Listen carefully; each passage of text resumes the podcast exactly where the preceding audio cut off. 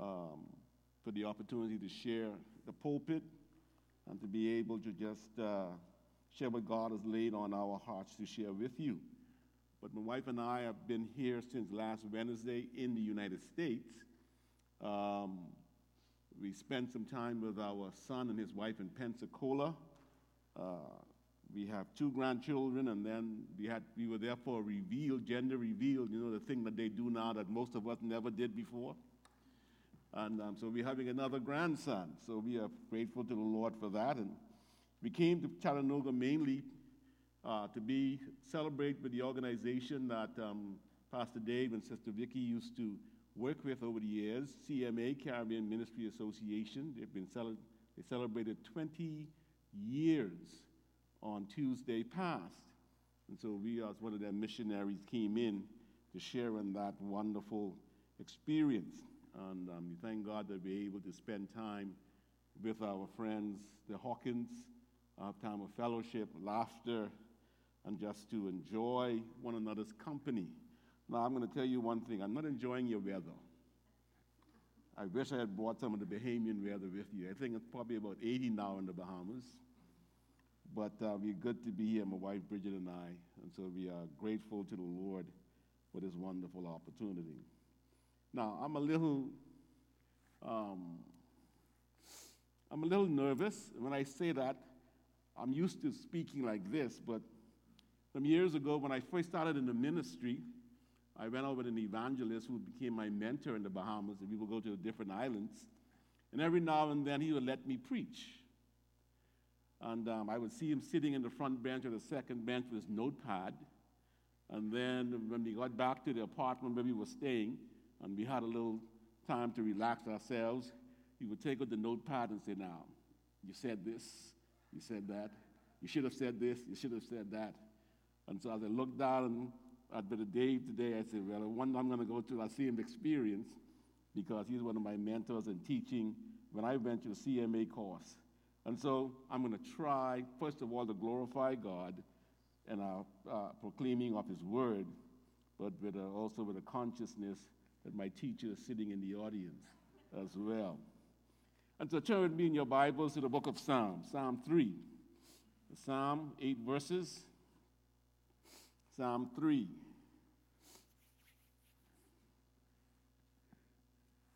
When you get it, say amen. You know, that's light. Pages are still turning. Did you all grow up at Bible drills like we did in the Bahamas? First one, find the passage. Psalm 8, sorry, Psalm 3. Uh, and I want to read the introduction of the psalm. It says, Psalm of David when he fled from Absalom, his son. Lord, how are they increased that trouble me? Many are they that rise up against me. Many there be which say of my soul, There is no help for him in the Lord or in God. Selah. But thou, O Lord, art a shield for me, my glory and the lifter up of mine head. I cried unto the Lord with my voice, and he heard me out of his holy hill. Selah. I laid me down and slept. I awaked, for the Lord sustaineth me. I will not be afraid of ten thousands of people that have set themselves against me round about. Arise, O Lord, save me, O my God, for thou hast smitten all thine enemies, or mine enemies, upon the cheekbone. Thou hast broken the teeth of the ungodly. Salvation belongeth unto the Lord. Thy blessing is upon uh, thy people. Salvation belongeth unto the Lord. The Lord, a blessing to the reading of his holy and precious word. Amen. Father, may the words of my mouth and the meditation of my heart be acceptable in thy sight. May I say that which only you have ordained me to say and may I refrain from saying that which is not of thine. Undertake for this word, encourage our hearts, be glorified in the midst of us today. In Jesus' name, Amen. Amen. Uh, the Bible declares in the book of Job, chapter 14 and verse 1 Man that is born of woman is a few days and full of trouble. If anyone outside of Job epitomizes that verse, is David.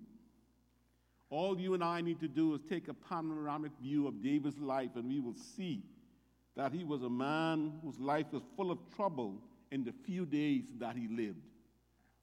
The Bible tells us that while he was taking care of his father's sheep, he testified before King Saul that he had to fight off bears and lions to be able to protect his father's property. The Bible tells us that David had the opportunity when Israel was afraid of a man by the name of Goliath, who some say was between 9 to 10 feet tall, that David took up the, the challenge and walked out before this man, this giant of a man, and, slay, and, and slayed him. The Bible tells us that after that experience, Saul enlisted him into the armies, and David went out from time to time and he brought back victories upon victories for the nation of Israel and for his king. On one occasion, when they were coming back from one of the victories, people came out, the, the city came out and with excitement, and they began to, to praise the army. And they said this Saul has slain his thousands, but David his tens of thousands. Saul did not take too kindly to that. And so, as a result, he, thought, he saw David as a rival to his rulership, to his throne. And he was after David. He sought to kill David. And so for years, David had to run from Saul, from one place to another. He was like a nomad, living in the wilderness, uh, running for his life from day to day. And so David knew what it was to live a life of hardship, a life that of deprivation. He knew that. Then God gave him the victory. God uh, gave him the victory, and he ascended to the throne of Israel. He became king. He is King David. And you would think that all of his troubles were behind him, but not so. David, the Bible tells us, when kings should go out to war, he sent his generals to go and fight, and he stayed behind. And as a result of that experience, he came out on his veranda. He came out uh, of his room and he overlooking Jerusalem. And there was a young lady who was bathing beneath. And the Bible says he saw her. And it didn't just mean he looked, he saw her. And he called for her. And we know the story. He committed uh, adultery with Bathsheba. And in turn, uh, her husband came back. He refused to go in and sleep with his wife because he, wouldn't do that while his fellow soldiers was out there fighting. And David arranged for Uriah to be killed. And God said to him, Because you did this, the sword will not depart from your house.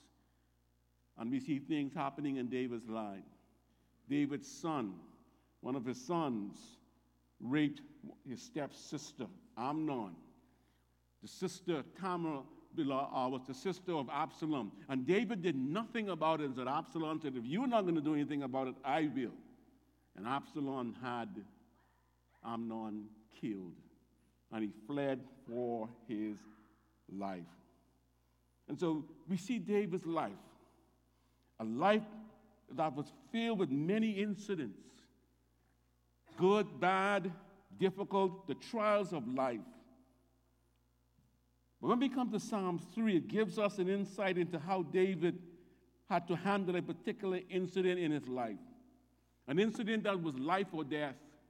You see, David's son, the same son, Absalom, decided to rebel against his father, to pull a coup, as we would say. And David had to flee for his life. He had to run.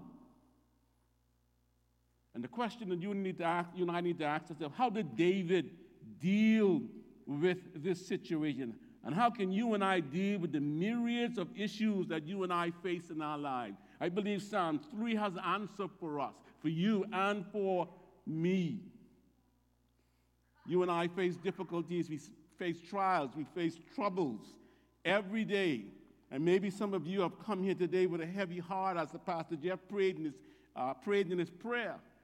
We all uh, are like Job, man that was born of woman for a few days and full of trouble. We face every day. But I've come to remind you that God is our salvation, that God is your deliverer and my deliverer.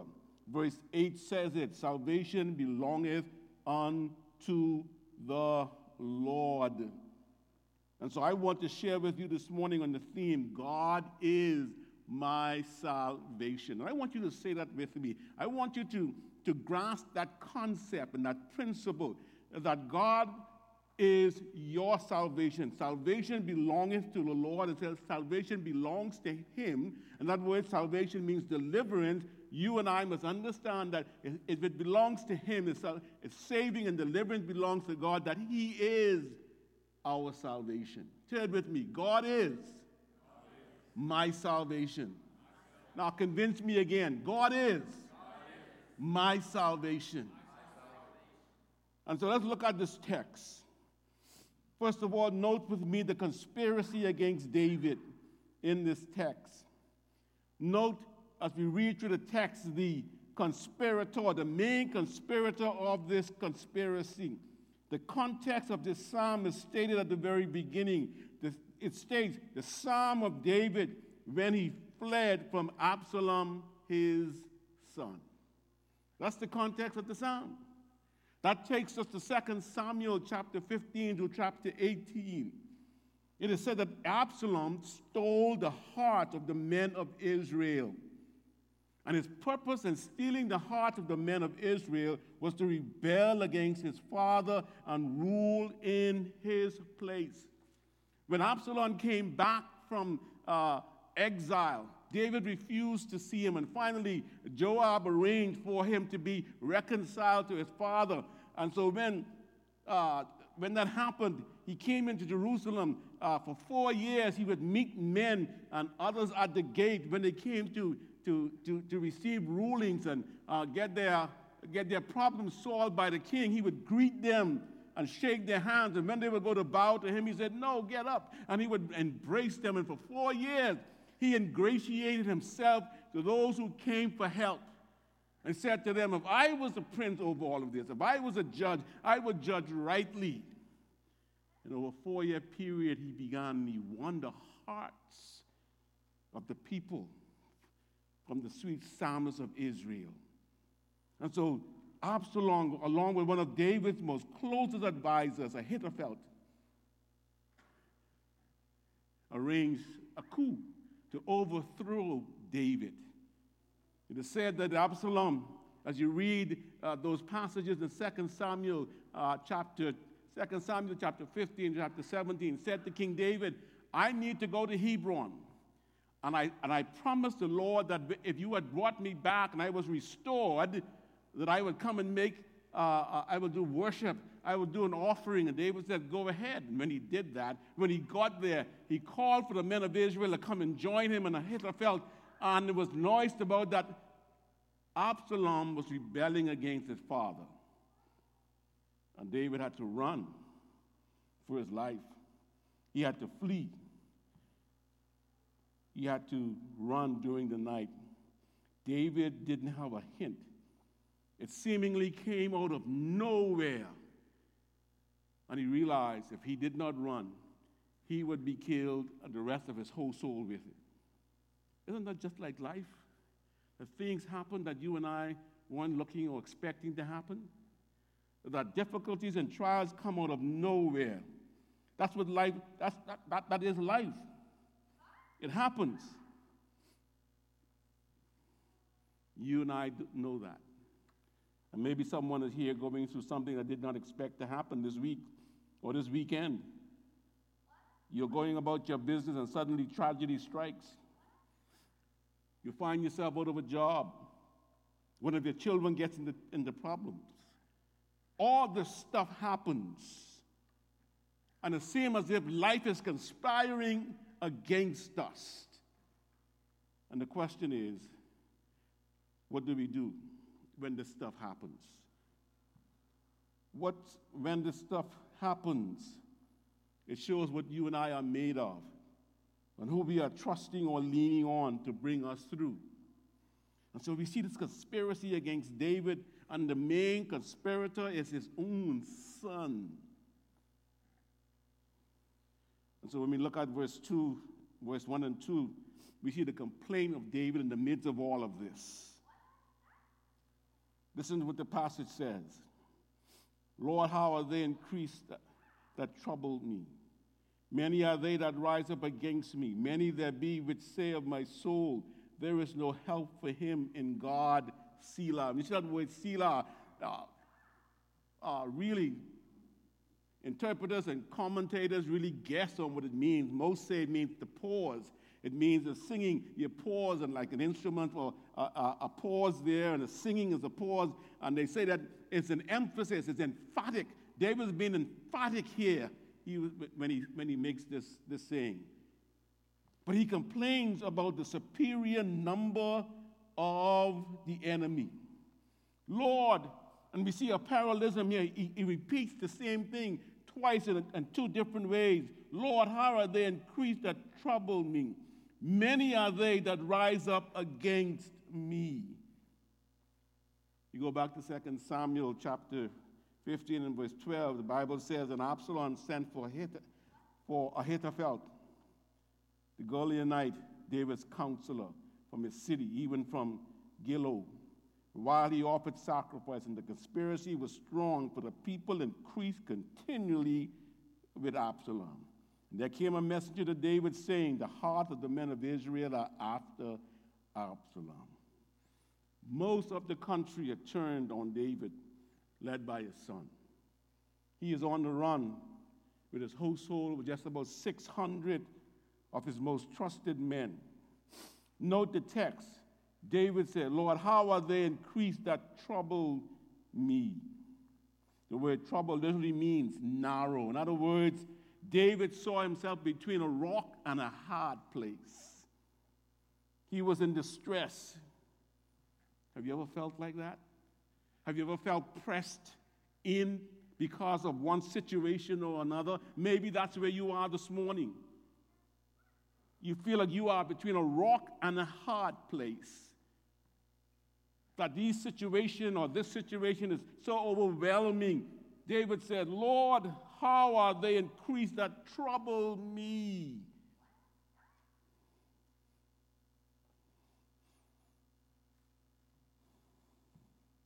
And then, not only does he complain about the superior number of the enemy, he complained about what was being said by the enemy. Look at verse 2. Many there be which say of my soul, there is no help for him in God. Selah.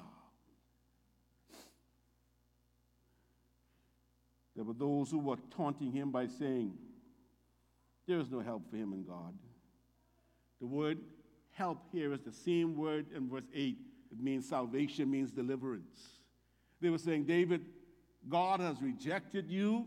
David, your kingdom reign is over. There is no deliverance for you. It's over. And when you read 2 Samuel chapter 16, you get that idea from one of King Saul's family member. His name was Shimei in chapter 16, verse 7 of 2 Samuel, this is what Shimei said. He came out to taunt David. And it says, And thus said Shimei when he cursed, Come out, come out, thou bloody man, and thou man of Belial.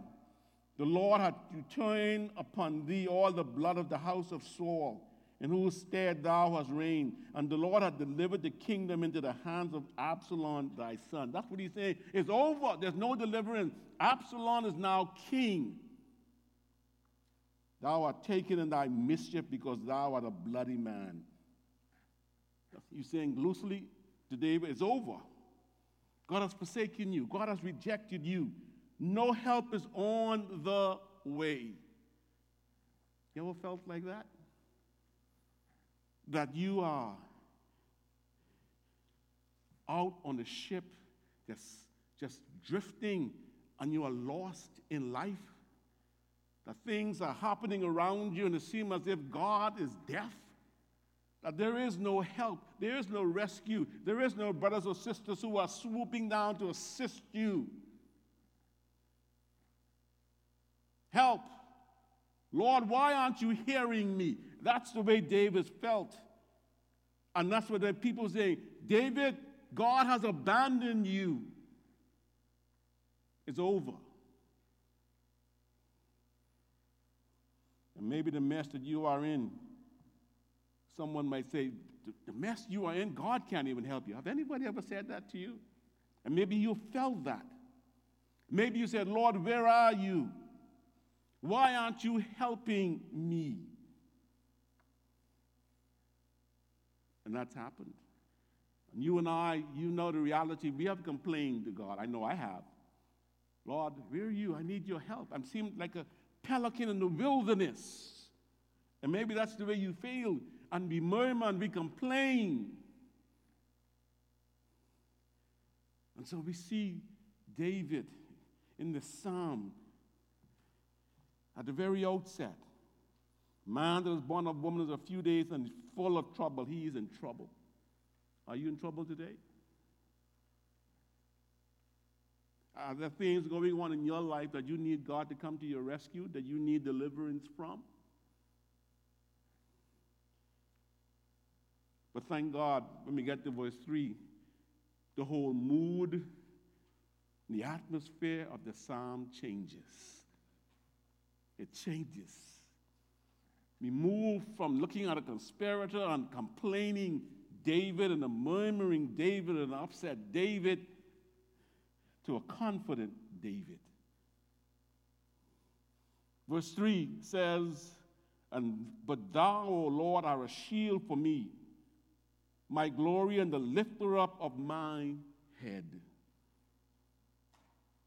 David takes his eyes off the rebels and sets it squarely on the Lord.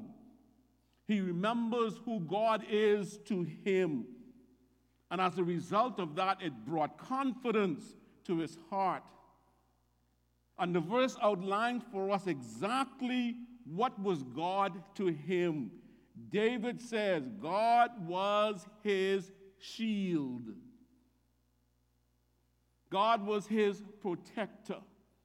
In the midst of all that he was going through and experiencing, yes, he had to run for his life, but even in that, God was preserving and keeping him.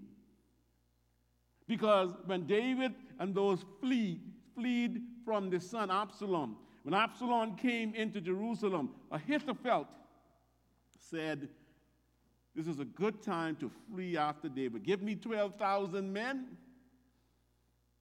and I will go and just snuff him and all those who are with him out. And everyone said, Good idea. But then Absalom said, Let me hear from Hushai. Hushai was one of David's men who David left behind to be able to send word to him to let him know what was going on. And they said, Hushai, what do you think? He said, No, don't do that.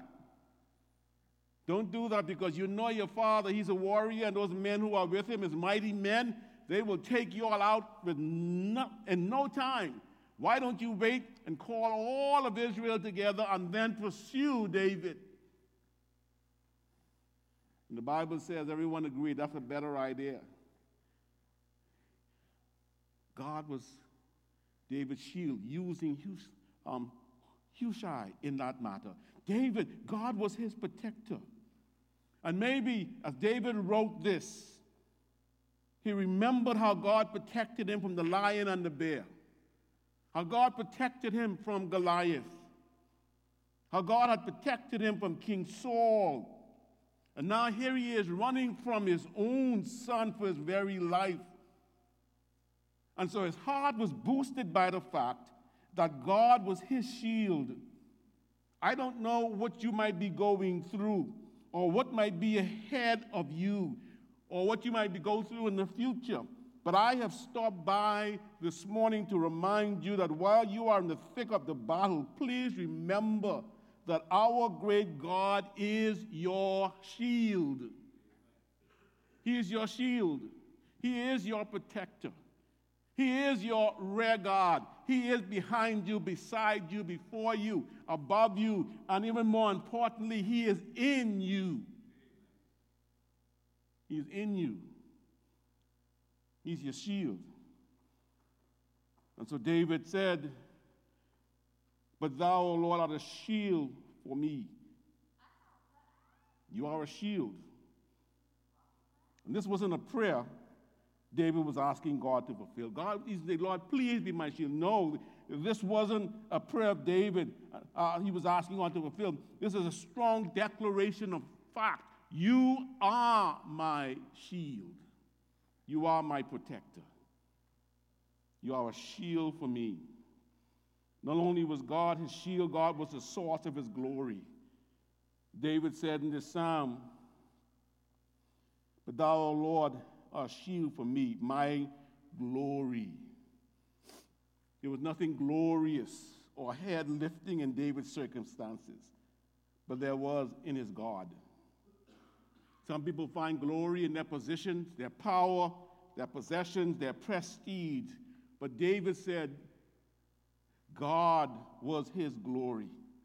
One commentator by the name of William MacDonald puts it this way As David's glory, the Lord gives him honor and dignity and vindication in the place of shame, reproach, and slander that were being heaped upon him. When God is for you, no man can be against you. In the midst of your situation, don't forget who is your glory, the one who will give you honor and dignity in the midst of what you're going through, the one who will strengthen you, who will revive you. David says, God, you are my glory. And then he says, You are my security. You are the lifter up of my head. Those words express restoration to his rightful position. David says, I might be in the wilderness now, but I am going to be back where I'm supposed to be. It's amazing. You remember some years ago when you were in the wilderness or in darkness, you were going through a situation, and you thought, how am I going to get out of that? Look where you are now. God restored, God lifted you. He brought you out. He restored you. And David had that faith in God to be able to do that. He knew that God was the lifter up, the restorer, the one who takes people who have fallen who go through trials and difficulties, that God could secure him. He's the lifter up of his head. And God will be the lifter up of your head if you trust him. If I trust him, he'll restore us to the place we ought to be even when we falter, even when we fall, even when we go through trials, even when we go to the valley of the shadow of death, God is the lifter up of our heads.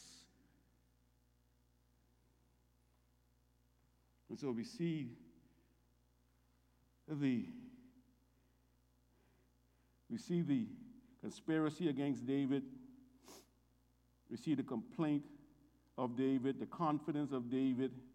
We go to verse 4, we see the cry of David. The Bible says, I cried unto the Lord with my voice, and he heard me out of his holy hills. Selah. Do you notice how, after declaring his confidence in God, he demonstrates that confidence by praying, by casting all of his cares upon God. He says, I cried unto the Lord with my voice. The request of David, he cried. The idea, the word there for cry has the idea of accosting someone, going up to them and grabbing them by the collar. And David gets right up in God's face. Have you ever had to do that? If you ever just, God. He goes to the Lord, the self existent and eternal God. And he says, He cried with my voice means to call aloud. David didn't just pray in his heart, he didn't just move his lips, he called aloud. There are times when you and I go into our closet and we do whisper, mean, but there are times where things are so difficult and so hard that we have to lift our voices and cry out.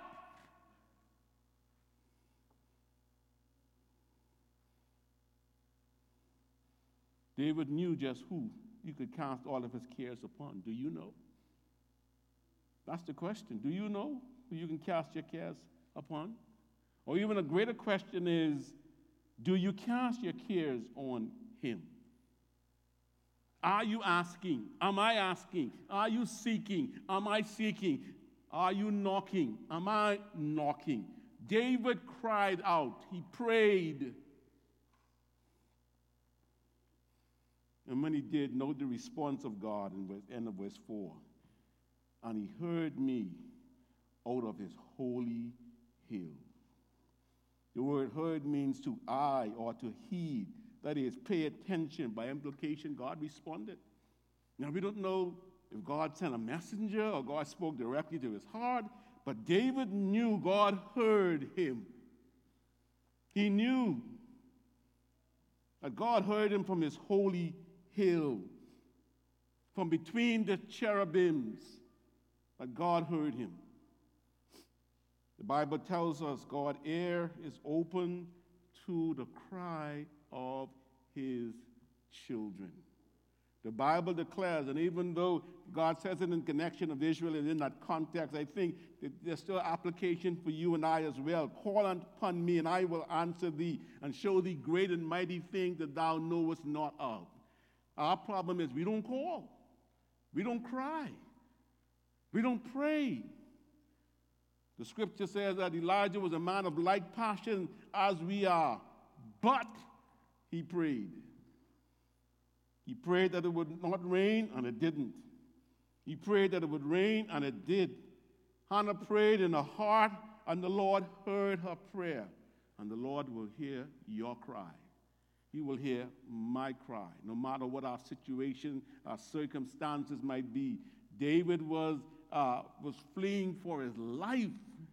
And maybe you think you are fighting for your life. Cry out. God is waiting to hear from you. And so David cried, he prayed. The Bible says the effectual, fervent prayer of the righteous availeth much. Problem, the reason why we don't see much happening is because we don't pray. We don't pray. And so we see the cry of David in the midst of all of this. And then we see the comfort of David. Verse 5 and 6 I laid me down and slept. I awaked, but the Lord was sustained me. I will not be afraid of ten thousands of people that have set themselves against me round about. David was able to find comfort in his situation because God heard him. There's nothing like knowing that God is on your side, that God is working on your behalf. He said, God heard me. And this comfort was seen in his ability to, first of all, lay down and sleep. Lay down and sleep. Sleep is a blessing. And someone like me who hardly sleep at all, I understand that. David was under intense pressure. His life was being threatened, the life of his family was being threatened. He could have lost his kingdom because of the rebellion of his son Absalom. And so you would think it would be impossible for him to sleep. But the Bible says, he said, I laid me down and I slept. Why? Because he knew that God had him, that God had all the situation in control. And you and I need to understand that everything is under the preview of God. No matter what you are going through, God is still sovereign and everything is under His control.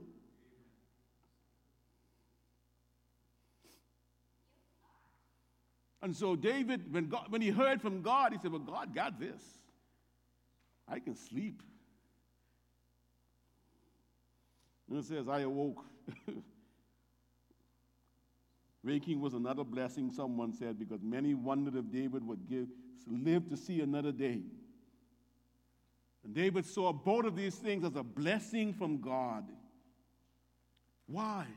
Why was David able to sleep and awake? Because he said, The Lord sustained me. The Lord propped me up. The Lord uphold me. He was able to lean upon God. Who are you leaning on? What are you leaning on? Maybe that's the problem. Because we're not leaning on the one true God, our Savior, the one who is our salvation. And when we don't lean on Him, then we crumble, then we fall apart.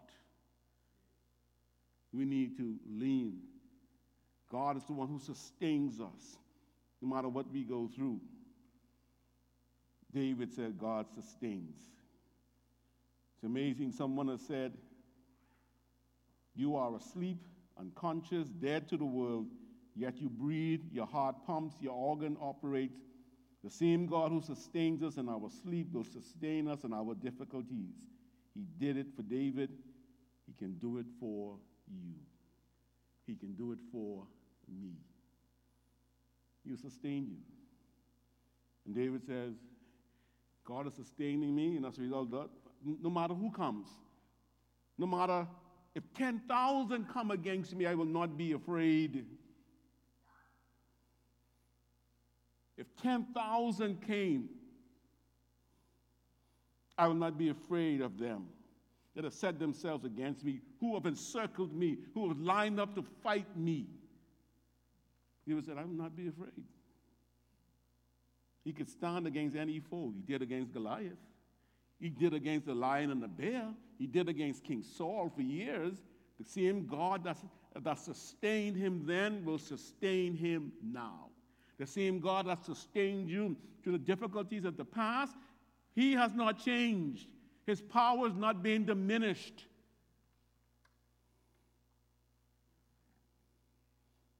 And I quoted this earlier, but David knew this truth before the New Testament. If God is for us, who can be against us? Even if 10,000 people, individuals, who can be against us? And so we see David's comfort hey, I can sleep, God is sovereign and in control. I can go to sleep. I will awake and everything is going to be all right. No matter who comes against me, no problem. But then David anticipates the complete deliverance.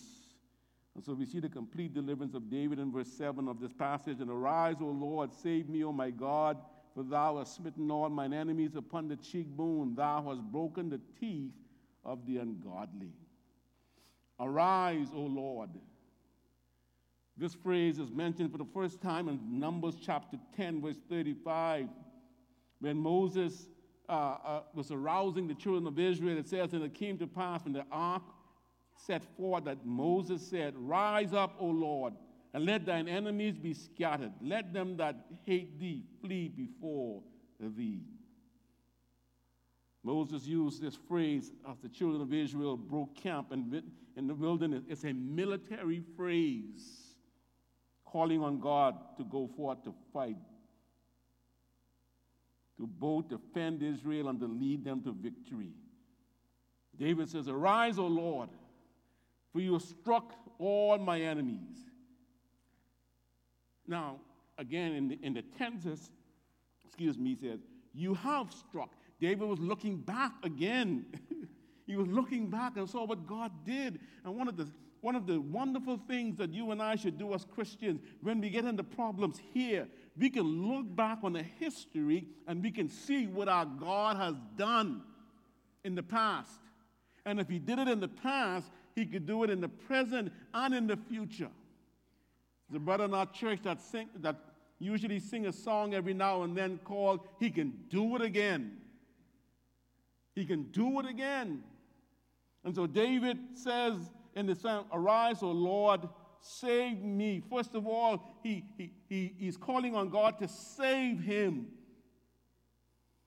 Give him the victory. Protect him. But David isn't only just looking at God to save him, he's looking at God to give him victory to survive the threat to his kingdom. He says, God, thou, thou hast, sorry, arise, O Lord, save me, O God, for thou hast smitten all mine enemies upon the cheekbone. Thou hast broken the teeth of the ungodly. This whole idea of breaking the teeth of the ungodly is also mentioned in the book of Psalm, chapter 58 and verse 6, when he talks about breaking the teeth of the ungodly, but also breaking the teeth of the lion. The idea is when, if you break the teeth of the lion, the lion can't devour you. You remove all of his power. That's what David is asking God.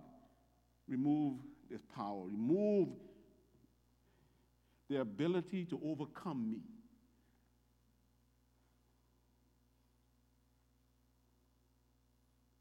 Asking God to cause him to be totally victorious, to deliver, give him complete deliverance.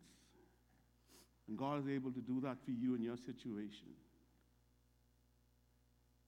Again, and you may wonder why you keep going back because I think it's important. Think about how he delivered you in the past.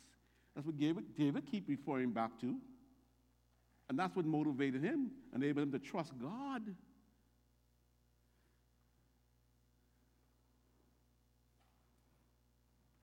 He experienced because he knew what God could do.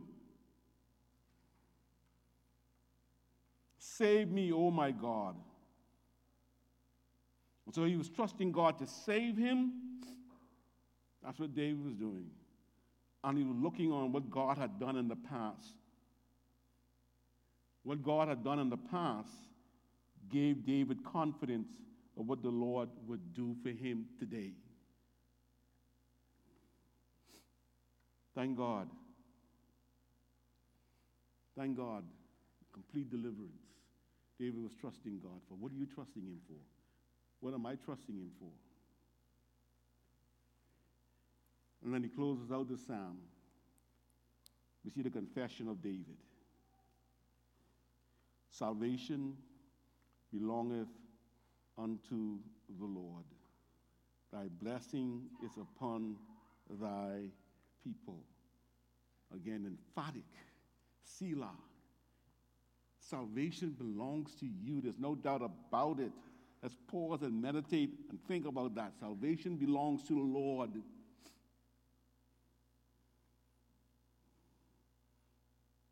David Guzik in his commentary made some astute observation about this verse, and I want to just share as I close. He says, Salvation belongs to the Lord. David understood that salvation, both in the ultimate and immediate sense, was God's property.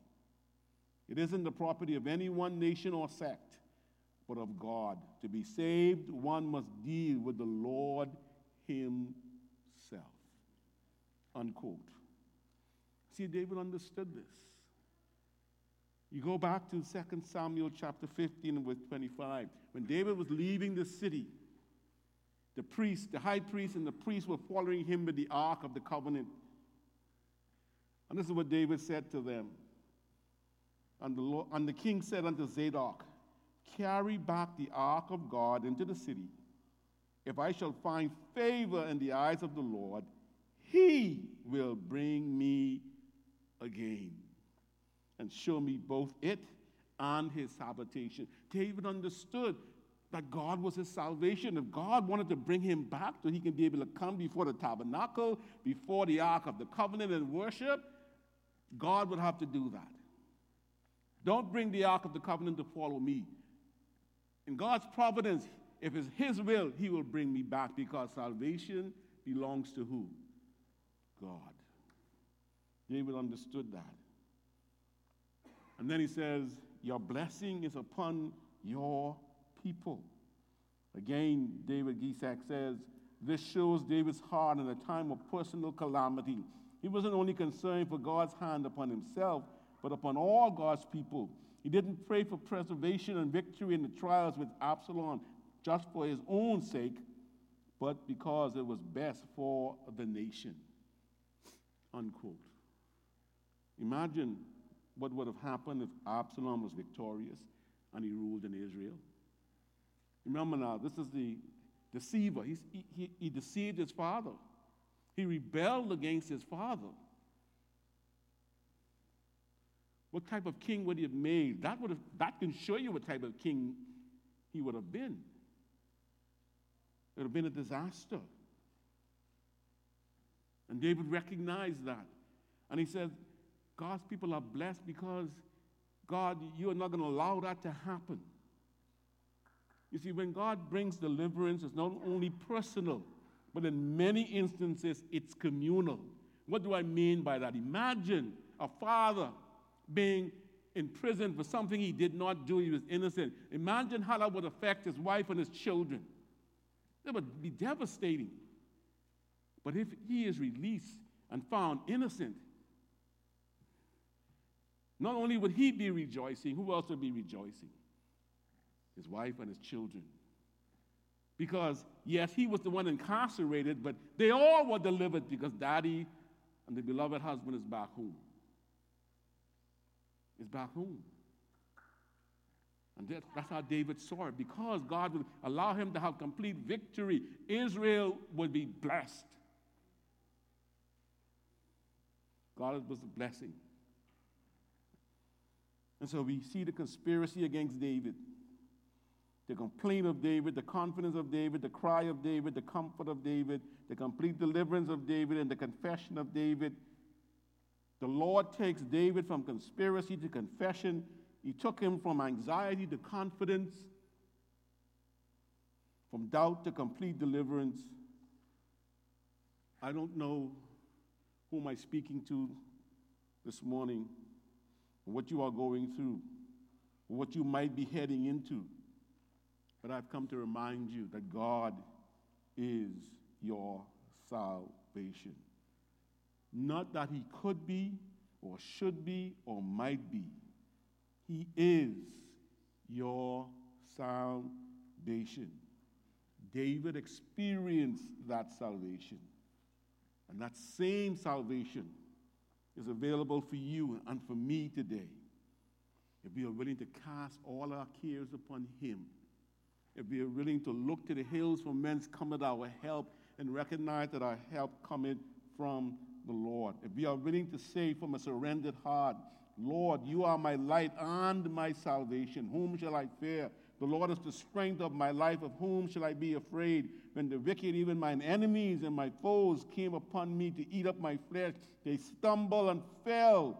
Though an host should encamp against me, my heart should not fear. Though war should rise against me, in this will I put my confidence in what? That God is our light and is our salvation.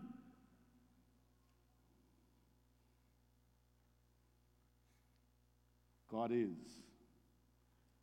Father, may these words of my mouth and the meditation of my heart be acceptable in your sight, and may your people afresh grasp the thought that you are our salvation.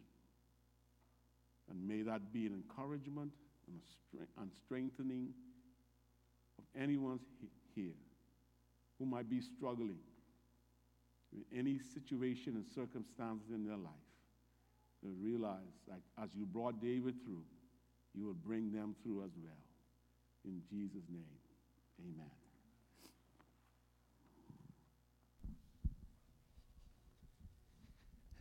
Thank you, brother, for that word. That's amazing. And I think that that uh, ties into the next portion of our service in a wonderful way.